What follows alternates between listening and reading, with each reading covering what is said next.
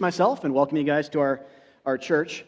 And uh, we are, I think uh, Peter said, that we are in our last Sunday, actually, of a sermon series on the Song of Solomon here as a church. So if you're unfamiliar with that book, it's one of the books of the Old Testament, kind of smack dab right in the middle of the Old Testament, one of the wisdom literature books of the Old Testament that King Solomon wrote. He wrote about kind of three and a half of them, the half being some of the Psalms, but uh, three others of them. Is that right, or two? Anyway, at least Ecclesiastes and Song, and, oh, Proverbs, of course. Yeah, so three and a half. Anyway wrote a lot of those, uh, that section, that genre of the scriptures. And this one has to do with love, and there's love is splattered throughout the scriptural, the biblical storyline. We'll talk about that a little bit today. But uh, Song of Solomon is a love poem between King Solomon. It's poetry. Uh, love poem between, his, uh, between himself and his, his wife, and it covers their engagement all the way through their wedding day to their, some of their post marital relations and, and uh, dialogue and interactions, some, some further separations and uh, reunitings. And so some of that will come up today. But uh, by means of summary, uh, it's always kind of fun to preach the final. If you're here today for the first time, if you're thinking, oh, it's a terrible day to come, it's actually a great day to come because we'll summarize this whole book uh, for you in about like 10 points here uh, on the topic of love. But I wanted to mention and remind you that as we've been saying throughout the book, as the Bible does, when it talks about love, it never talks about it in a stagnant kind of manner. Never as though love or marriage is on an island of meaning. It's always connected with God. And God is a master at that. He's a master at saying, I have created the spiritual realm, but the physical realm as well. It's a gift. Whether you're eating a good meal or enjoying a relationship or seeing a sunset or a sunrise, that is a, a common grace. It's a gift to all, uh, to all to enjoy, but it's also not just for their benefit, it's to say something about me. So when marriage comes up in the Bible, he calls himself, both testaments, Old and New, all the way throughout the storyline, he calls himself a husband, a faithful husband who dies for his wife to the end that, aside from the Bible, which is the, the best way to hear from God and to know about Him, one of the best ways, aside from that, although the Bible talks about this, so it's kind of a both and. But anyway, aside from that, one of the best ways to know what God is like is to look at a husband who actually lays down his life. This can happen figuratively and should husbands every day for our wives, but if it actually happens, God says, I am like that husband. I'm like that husband who gladly laid down his wife, took the bullet, or went into the burning house and brought them all out safely at the, at the cost of his own life. He's saying, You want to know what I'm like? I'm like that husband in my love for you. So we're, seeing that portrayed here. This is a, a poem written around 960 BC by a king, one of the kings of Israel, King Solomon, son of David. But he's not just writing about himself. He's kind of, as we've said throughout the series, writing beyond himself. God is intending, as the ultimate author of this, intending to say, he's like Solomon here. He's like the husband here. And the things that he says about his wife's character and her body and uh, relationships and communication and sex and all of that tell a story. And all of our relationships can do that too in marriage. He's created gender as well to help tell a story, which we've brought up uh, at a variety, on a variety of levels throughout this series. But uh, he's the author, he's the master, the creator of it, and he's saying that when a husband is both, husband and wives are sacrificially loving, he's in that, but especially when a husband lays down his life for his wife. So, what I want to do by means of uh, summarizing this book is uh, 10 things here, and there are more. I just stopped at 10 because it was a nice round number, but there are more. Uh, make a, sta- a broad truth statement here about what we've learned about love categorically, but then a correlative statement on how the Bible says God's love is like that, that kind of love. And I'll, the third thing is kind of I'll quote some scripture for frame of reference. There are a couple exceptions that fall outside that general format, that pattern you'll see this here, but mostly um, this will be the means by which we catch, catch you all up to speed. And for those of you who've been here every week, just to remind you what God tells us about love, but about Himself in that kind of uh, love, which will connect more dots here as the morning goes on. All right, so here's uh, Song of Solomon in like 10 nutshells or, you know, uh, 10 bullet points. What have you learned about love? First, back in chapter 1, that love is better than wine. Like God and His love are better than life, from Psalm 63. Love is communication, like God's love is shown to us by speaking so much, speaking the word of Christ ultimately into the world. Love in general is to be principally given by a husband and reciprocated by a wife. Like Christ initiated as the ultimate husband, initiated love with us, his bride, not the other way around. Love is to be waited for, not rushed, like we wait on God for his consummative salvific love. Love overcomes boundaries and separation sex in the marriage context being the closest physical union two human beings can experience in this life. Like, or similarly, uh, God overcame the barrier of sin and death that existed between us and Him through His Son's blood, and subsequently made us one spirit with Himself. Love is more an action than a feeling, like God's love was shown to us through the sacrificial actions of Christ. Love is found outside the figurative city, in the gardens and fields and villages, like Christ later in history died outside Jerusalem or outside the gates of the city to show us that his grace would be given apart from law, uh, law and Jerusalem being symbolically connected thematically in the Bible. Eight, love is a giving up of the self to another, like Christ gave himself to our sins. Nine, love is strong as death, like Christ's love was even stronger than death because he rose again three days later. And ultimately, 10, we've learned that God is love. Uh, 1 John 4 8. Love, marriage, and sex do not exist apart from him. They tell us about him. They're much more about him than they are us. Therefore, marriage itself is not the ultimate goal for human beings, but rather to know God through uh, marriage in part, whether we actually get married in this life or not. And again, as I said before, God is like a husband who lays down his life uh, for his wife. So, we're going to add to this list today and look at this idea of love being costly. It's kind of new, but kind of a review. If you've been here, it's come up once before.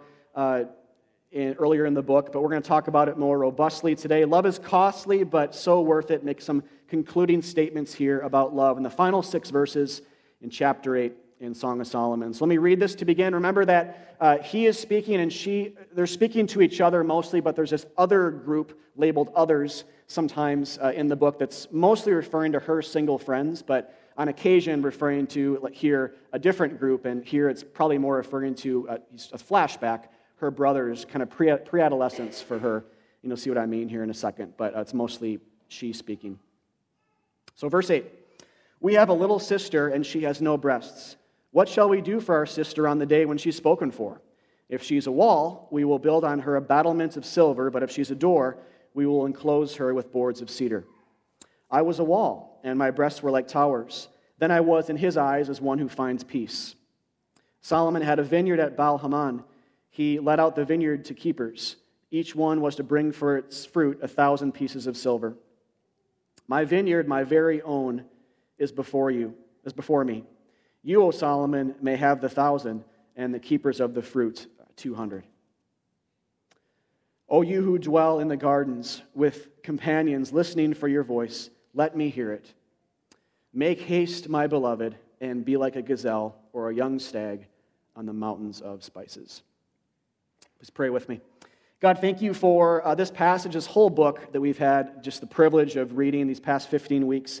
Thank you for the very clear parts of the Bible and the very hazy parts, like these uh, sections of Song of Solomon that are difficult. We thank you for both. Uh, the, the trickier parts keep us in our place. They remind me that there are mysterious things about you that we'll never fully get, uh, but it reminds you also that you are a God of symbolism, you're a God of poetry, uh, you're a God of love. And I pray that um, you would help us, God, to uh, to see the haze kind of blown away from this passage and uh, that we be left with the cross of Christ at the core. Really, what this is about is about Jesus ahead of time. So maybe leave encouraged, uh, converted afresh for the first time, maybe for the thousandth. Uh, but build your church, grow your church, and get glory in saving people from uh, their sins, from our sins. In Christ's name, amen. So, going back to verses 8 to 12, just to start, if you want to follow along on those little sheets inside your folders you got when you walked in, uh, you can see it kind of in context there, uh, going back to these first four. This will be on screen, though, as well.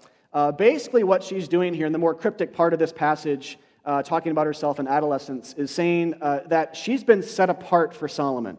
So, looking back to uh, that time, that, and she eventually caught his eye, and that she's precious to him, even more precious than a thousand vineyards worth of produce and money.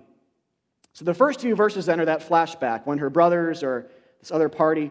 We're speaking about her in that pre adolescent state, not having developed breasts and things like that at that point. She's thinking backwards. She's remembering this and that she was eventually, as time went on, not, this is the important thing to get here, is there's a door and a wall used. They're kind of conflicting ideas or uh, contrasting ideas. She was not, as time went on, so much a door, that is to say, someone who was passed through easily by many men, but a wall that is to say, someone who was healthily kept, uh, kept herself healthily from the, them earlier in her life. And so now she sees, kind of now she's married at this point in the book, she's seen that she was kept for him, beautified with silver, and now in Solomon's eyes as uh, one who finds peace. And so much so did she catch his eye that she became like this special vineyard to him. So if you haven't been here for the series, uh, understand that vineyard poetically a lot of times refers to uh, her or their relationship. So they speak poetically about the vineyard of their marriage or the vineyard of their relationship. Or she says, I am like a vineyard that Solomon came to kind of walk through, uh, speaking sensually about, uh, even sexually about their uh, relationship. So, but here, speaking about herself, uh, this is, she's saying, I had this one special vineyard before Solomon, but she had, or he has a thousand, and his servants 200. And they're bringing in constantly this produce and this money in a commerce kind of way uh, back to him. So, comparatively, then, this is strike. The point is to say this is a stark contrast between what she kind of has to give or what she's represented as poetically here and what he has a thousand to one. So, what it's saying then and suggesting, it's implying, is that Solomon is choosing the one vineyard over the many. Whether he actually loses them or not is not the point. It's just saying that his gaze is taken to look at this one vineyard rather than the woman, this, his wife, rather than the thousands uh, that he had uh, outside, of, outside of her. So he loses the many to gain the one.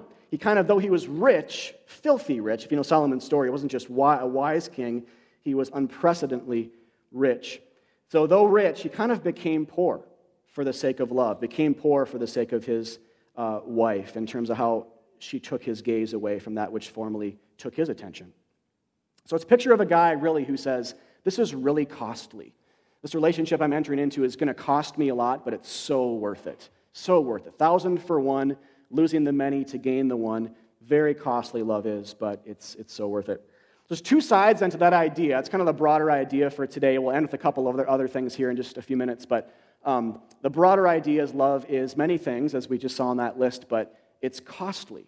And there's two sides the human side, how do we see this play out in our experience? But also that divine side, how do we see it play out in the gospel story? How is it costly for God?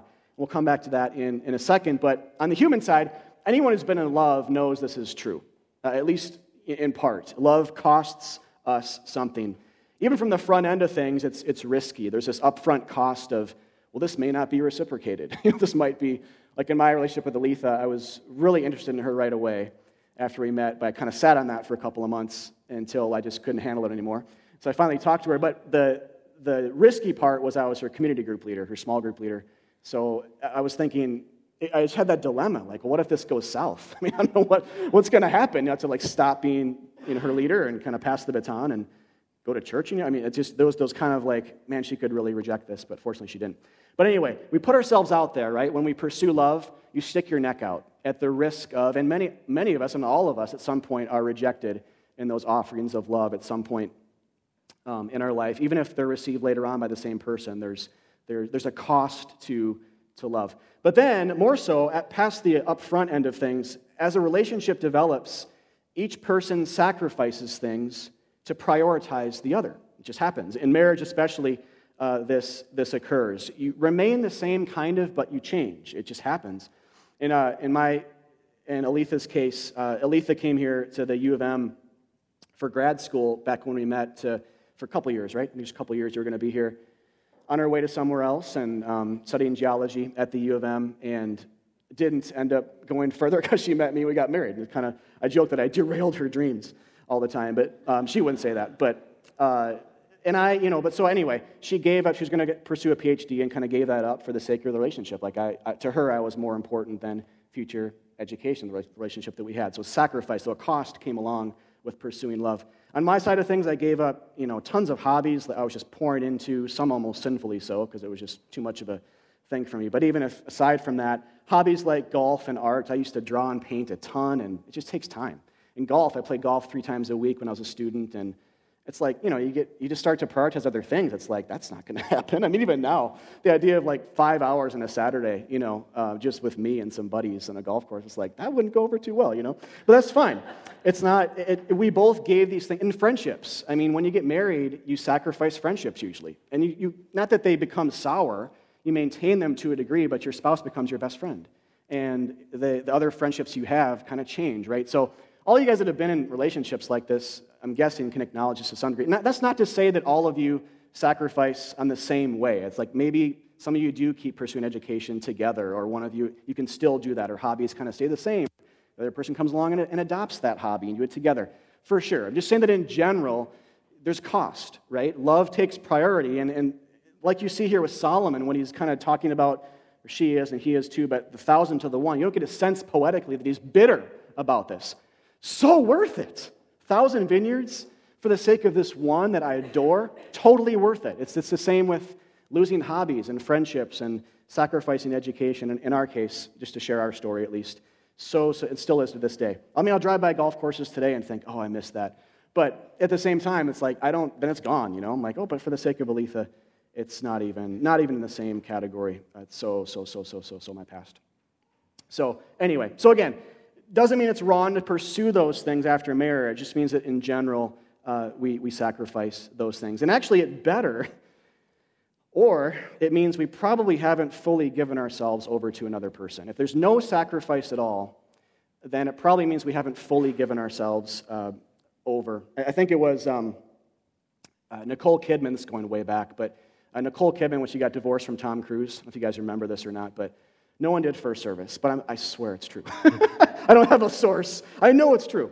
Hopefully, some of you guys do. But anyway, that first thing there uh, with, anyway, his, I think his first marriage, right? Uh, when they got divorced, Nicole Kidman went on record saying one of the reasons why this didn't work is, uh, or I think she said it this way for it to work, one of us needed to sacrifice our careers and let the other one be the actor.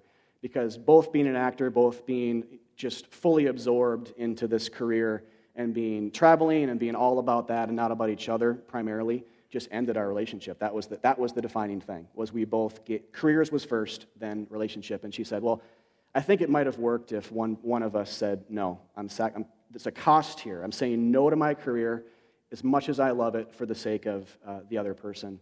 So as a secular person, just going on record saying there wasn't enough cost paid. There, there wasn't, love wasn't costly enough for us, and that's why it ended. Because, does anyone remember this? By the way?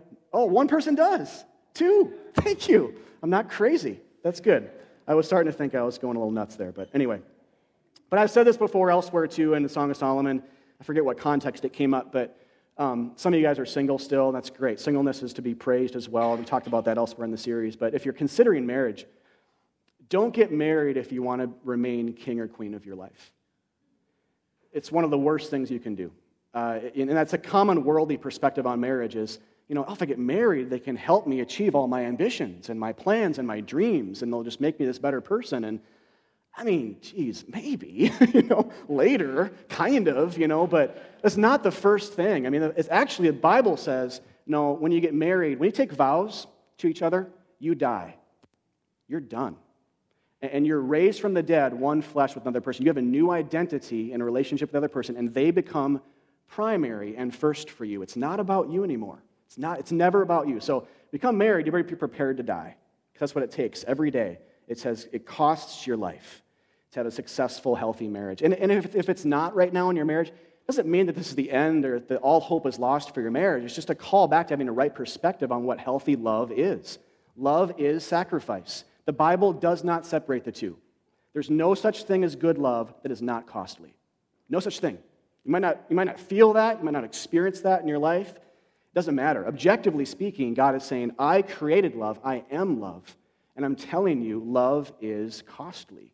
It's worth it, worth it, but it will cost you uh, ultimately your life, figuratively or, or literally. So, great day to day marriage advice as well for those of you who are married or who will be someday is just ask yourself every day what can I give up today for my husband or wife? What can I say no to? Even if it's just comfort. Uh, what, can I, what can I give up? What luxury can I lay down for the sake of them? I, I promise you, if you do that, you will do it imperfectly, but if you have a season of doing that relatively well by God's grace, your marriage will thrive. Because that's love. Your spouse will see love at the highest level uh, being played out uh, before you. They'll, you'll see they love me more than themselves. And who doesn't want to be loved that way? You know, and if that's repeatedly kind of just pressed into a marriage, uh, it, is, it is just incredible uh, to see. They can see it in a friendship too, but, but especially in marriage. Tim Keller says here, just to kind of segue us, uh, pastor in New York City. He says, All love, at least all real, life changing love, is really at its core substitutionary sacrifice. So that segues us then into this divine side. There's some human, we see this in experience. Why I spent time there is it shouldn't be super shocking for us. I mean, for some of us, you've never seen that really play out well, and so this is kind of new. That's great. But it shouldn't shock us overall. It shouldn't be completely out of left field because we see this play out in our experience. Love costs something, so it shouldn't be shocking then to see that God, who's a God of love, also spent something. It cost him something to love us. It's exactly what we see. It cost God, biblically, clearly, something to save us from our sins, and in that salvation, to love us. It cost him his son, it cost him his very life.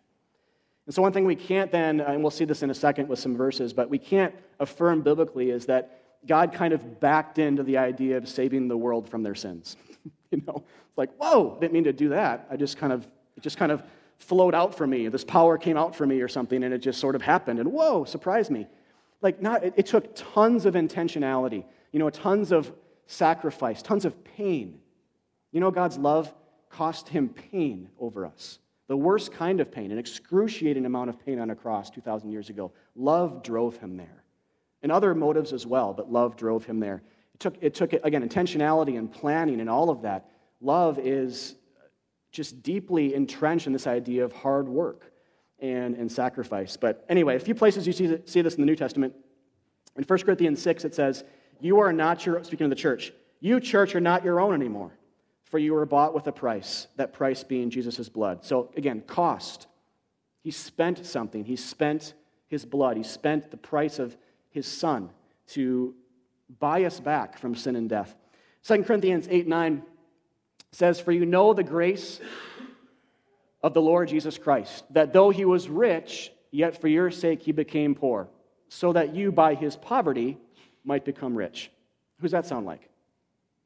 Solomon, right? In today's passage. He's, he's, he's, he's letting go of his possessions. He's kind of becoming, even though he's rich, kind of focusing more on that one vineyard than the thousands worth of produce and money. He's kind of laying that down for the sake. Love's just better than money. Love's so much better than, uh, than all the possessions of, of the earth. And so, in a similar sense, Christ is being talked about here as what he did for us on a cross.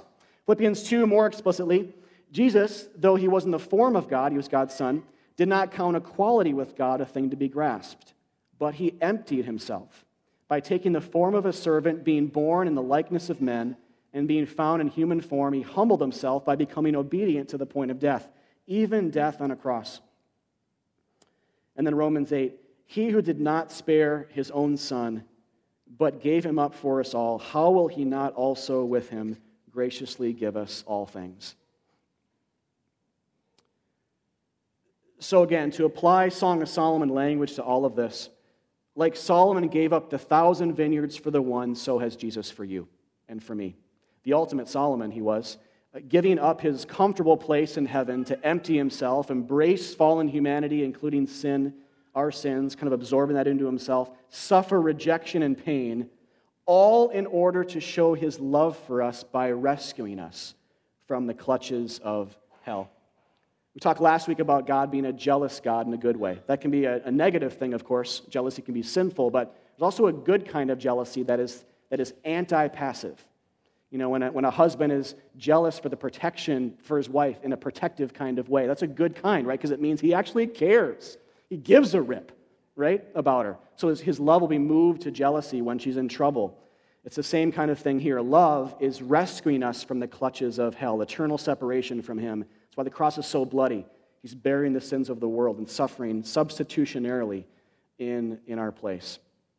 And so, one, we could look at a lot of other places, of course, but one question we have to ask then and should, whenever you read the Bible and you come across this statement or idea of God's love, or God is, God's paying something. It's, he's spending something, or it costs him something to, to win us back.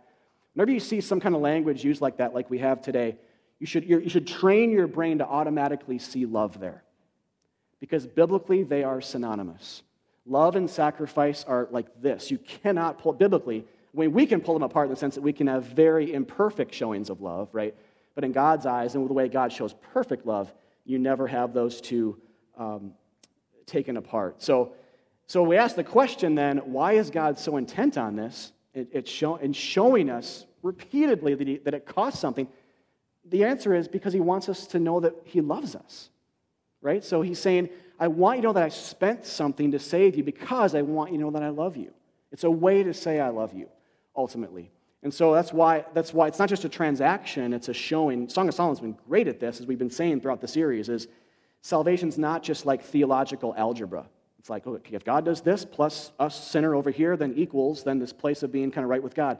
It is that, but it's, it, there's emotion in it. There's God is seeing us in distress and caring and being jealously loving for us and doing something about it. He came to, to the furthest reaches of the universe to come get us when we were saying, Help in our sins, help in the clutches of death and hell. He heard and he did not just sit in his back saying, Ugh. He cares. He loves you. And so the cost then screams love. And, and again, all true love costs something. It does. All real true love, you cannot have love without sacrifice. This is a human principle and a divine one. You cannot have love without it costing you something, without sacrifice. It's the same with God. And the ultimate goal, then, of this type of love uh, confronting us really is that we'd believe in His love, we'd rest in it. Romans 2 4 says this about love. Really, he uses the word kindness, but you could plug in love there as well. His love is meant to lead us to repentance. His loving kindness is meant to lead us to repentance. So, see, it's meant for something. It didn't just happen, uh, it, it, meant to, it was meant to do something and to compel us. And to repentance just means turning, to turn away from what we were formerly worshiping and from a place of just not caring about God at all. It's like, ah, I just don't care from that place to a place where, like, I can't believe God is like this, and worshiping Him and being thankful for Him and being swept away by the love that's expressed on a cross like that. That's, and we'll all imperfectly, that's a huge deal, of course, that we never perfectly do. Not about you perfectly doing that, it's just about you doing that and me doing that. That His love is meant to captivate us. And isn't it interesting that it's His kindness, His love here? Notice it doesn't say the Ten Commandments were meant to lead you to repentance because they couldn't, that his laws were meant to change your mind, meant to make you a better person. The cross was meant to lead you to repentance. See, only someone who's captivated by this will change. That's it. The, the, the Ten Commandments and morality itself never did that for Israel in the Old Testament. And so often in the church these days, that, that becomes the centerpiece of our spirituality. And we're, we're shocked when it doesn't change our hearts. It was never intended to. God's not saying, try harder, and in that, I know you'll just want to repent. You know, when has that worked for you? Ever. It's never worked for me once in my life. I've never repented and turned to God in the face of do this or else, or keep this or else, or clean yourself up or else. Never works. But love, totally different story. Love interrupts things in a good way. It's not karma love, grace, kindness from God uh, interrupts the, the, the, just the normal flow of life for us and it captivates us. It makes us want to stare, look at it. And like a, even a, like a good movie or a book where we read about love or something that's, that can captivate us. We know another marriage that's healthy and it impresses upon us wow, that's really cool showing of love in a much greater way God's does uh, for, for us. So, as you might expect, then, um, this, going back to Song of Solomon, this type of love that's very sacrificial makes her cry out for her husband's presence. It makes her want to be with him. And that's how the book ends. Verses 13 and 14 end with her crying out, Make haste, my beloved. And as we just sang earlier, make, it's right from this verse Make haste, my beloved, and remove these interposing days, or remove these things, the separation between me and you that I want to end uh, she ends it that way, which is really cool, then, of course, on a, on a greater biblical theological level. We've talked a lot in this series about how the Song of Solomon as a whole kind of poetically depicts this whole book. The whole storyline of this book, from Old to New Testament, climaxing in Jesus, is basically whispered in eight short poetic chapters in the Song of Solomon. Uh, in how there's movement in a human marriage or relationship from engagement and waiting, anticipation, to wedding and consummation, that mirrors how we wait on God's promises in the Old Testament when he promises restoration, promises an end to the curse, and then finally delivers it in a consummative, salvific kind of way in uh, Christ in the New Testament. So if you were here several weeks ago, we talked about this in much more depth. But if you weren't, or just by means of reminder, I want to remind you the Song of Solomon is just kind of prophetically telling the whole story through a relationship. There's separation and there's a coming together. Like every relationship has that. In the same way, there's separation between us and our true husband, God, and then Christ makes this happen the, the marriage, the consummation, the, the, the, the reuniting with our Creator. So it's the same, it's the same thing. But anyway, if this is the case, and it is, then it makes sense that we'd see the book end literally on the same note as the whole biblical story does. Uh, the, the note of her wanting him to hasten his almost secondary coming to the way the Bible ends with the church wanting that from Christ. exactly what we see. In uh, the last few words, really, of the whole Bible, which is Revelation 22, last book of the Bible, last chapter of the Bible, it says in verse 17 and 20, the Spirit and the bride, or the church, say, Come to Jesus Christ. And let the one who hears say, Come, return. Revelation 20, uh, verses, uh, 22, verse 20 says, He who testifies Jesus to these things says, Surely I am coming soon. He's hastening his return. And then, Amen. Come, Lord Jesus.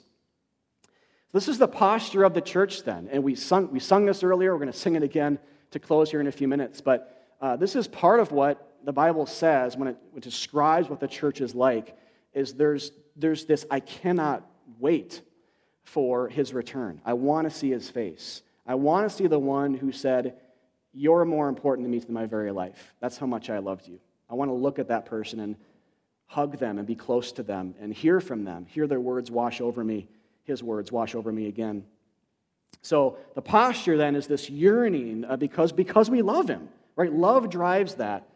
It's kind of like, you know, a wife, back to the human side for a second, yearning for her husband to return from work or from an out of state trip.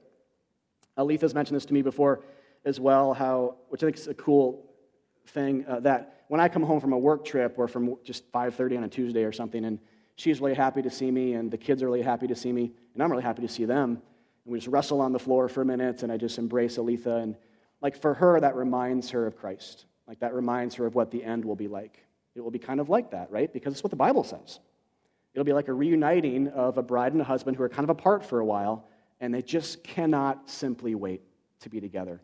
And uh, that's the nature of the church's yearning, and it's the reality, the picture of what it will be like. There'll be happiness, there'll be laughter, there'll be, this is good that this is happening right now. Like, what loving husband and wife has that happen and says, oh, it's bad that my husband's coming home, right? Or that I'm seeing my wife again, or whatever. That's just, that's, that never happens in a loving relationship, right? Why do you think it would happen with God, who's the ultimate husband? Why would it be a fearful thing for the church? Why, why would it be something that we wouldn't pray for every single day? And, and here's the thing the only reason that it would not be a good thing for us is if we have a wrong, false view of what the gospel is. And I kind of mentioned this before as well, but if, if the nature of your relationship with Jesus Christ is based on what you do for him, and if you think judgment will be about being graded, figuratively speaking, on how well you've done in this life, you're never going to want him to come. Right? Who, who in that state of mind would want the Lord to appear and judge all? No one. You'd never say, Haste, my beloved. You'd say, God, actually delay, because I got some work to do. Right? Haste, my beloved, only comes from people who are intoxicated by the gospel, intoxicated by the love of God in Christ Jesus. That's the only motive for saying, come back quickly. Right? There's the law, fear, love, return, grace, rest. This is why we have to be drinking and eating of the gospel all the time and rejecting religion, rejecting performance based spiritualities, even in the name of Christ, which are false gospels uh, many people in the name of Christ or the church teaches this in so many ways. It's just false. It's, it's, a, it's a damning truth to say that Christ died, but you have to perform. From the pit of hell, reject it. Christ didn't die on a cross just to kind of get you halfway. He didn't die in that manner to kind of show love, but then say, Well, I love you, but you have to be a good person to keep my love. Does that ever happen in a good human marriage? Then why do you think it happens in the divine marriage? Why do we do that? Why do we regress to that? So, the, the invitation then here is to be eager to be grounded in the gospel. And, and I forgot Hebrews 9:28, but here on the bottom it says, "Those who are eagerly waiting, eagerness and excitement only come from love. Uh, like a bride waiting for her groom is the right posture of living." And, and the question then is, and, and it's okay if you're not fully there, if you think, oh, I'm a Christian, but I don't feel that, it doesn't mean you're not a believer. Like it's all of a sudden there's this you know, declarative thing that you've lost your faith. That's not the point, because you never will fully, and I will never fully be in that proper place of eagerness. But it's still a good like heart check for, um, for where you are spiritually. And I'll say for myself, when I'm not in a state of wanting Christ's return, just thinking much about it or praying about it, it always flows from my lack of gospel understanding. The end will be much more like a bride waiting to walk down the aisle than someone sitting in a room ready for an interview with a briefcase. I think a lot of people have that, pers- we have that perspective sometimes, right, about the end is it's an interview. It's demotion or promotion time. Am I going to answer the right questions? Am I going to say the right thing? Am I going to know you know, what Moses' middle name was or whatever. That's the joke, I know, but whatever. It's, there's, no, there's no question. You know what happens at the very end of the Bible in Revelation? There's two books. There's a book of deeds, and the other book is called the Lamb's Book of Life, the Lamb being Jesus. Or the Lamb should remind us of the fact that he died as a lamb substitutionarily for the people, like in the Old Testament. He's the ultimate human lamb who shed his blood for the sins of the world. There's a book of that's called the Lamb's Book of Life, but then there's a book of deeds. And, and Revelation 20 says at the very end, it's a picture of the future. This is what's going to happen when God returns. That's what judgment's going to look like. The book of deeds is going to be opened up, and everything you and I have ever done or thought in the darkest corners of our heart will be laid bare before the Lord. He already knows these things anyway, but it will be kind of freshly known by Him, and all the angels and the cosmos will see it. Yikes. You know, not good news, right? And the point is, no one's saved by that book. And actually, in connection with the book of deeds uh, is hell and damnation, because no one gets into the kingdom based on what they do. Do you remember what's in the Lamb's book of life, though? Like, what, what's the contents inside Jesus' book of life? What's inside? Names, right? Not deeds, not what you've done. Just, just your name. Have you trusted in Jesus Christ alone for the forgiveness of your sins or not? Is your name written in as someone who said, His blood is it? That's it. That's all that's going to matter on the last day. Have you trusted in His blood or not? As a messy, sinful, just dead, rotting corpse from the inside person, have you just stumbled towards the cross and said, Please save me? Your name's written in the book of life. Your name. It's the best news ever. Not what you've done. So, for, for the church, then, see what's going to kind of compel and, and motivate our worship is in, our, in our haste my beloved and remove these interposing days, come back, is we have that to look forward to. A banqueting feast, like a groom receiving his bride lovingly. This name of just, have you believed in Jesus alone or not? All those, even so called Christians, who are striving to be good people on their own effort, will be judged based on their deeds, and their bad will always outweigh their good. It's clear. No one will get in based on it, and their portion will be in the lake of fire forever, the Bible says. God is a God of love, and He's a God of wrath against sin. And it's good that He is. We want a God who hates our enemies, uh, but He's both. And at the end, uh, again, for the church, what's driving your worship? What, what's driving your expectation and eagerness? Uh, if, it's, if it's book of deeds related spirituality, you'll never pray this prayer. You'll never be like the Spirit and the bride saying, Come, Lord Jesus. You'll be fearful. You'll be ashamed it is coming. We all will, right?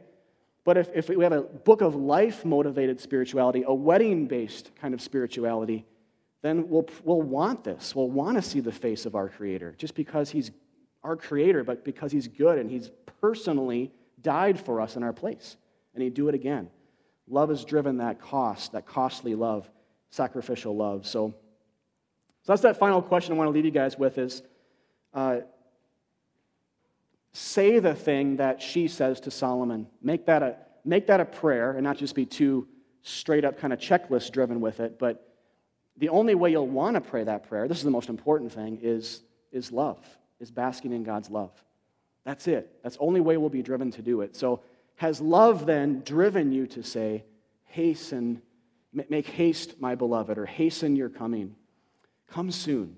It'd be better if you showed up today than all the pleasures of earth times a million combined. Uh, you are better because all those are at best gifts from you, but you're the giver. And see, the only way we, we start to actually sound, doesn't it sound Christian to say that? It's kind of like, I don't know if I feel that right now all the time, but it just sounds Christian, right?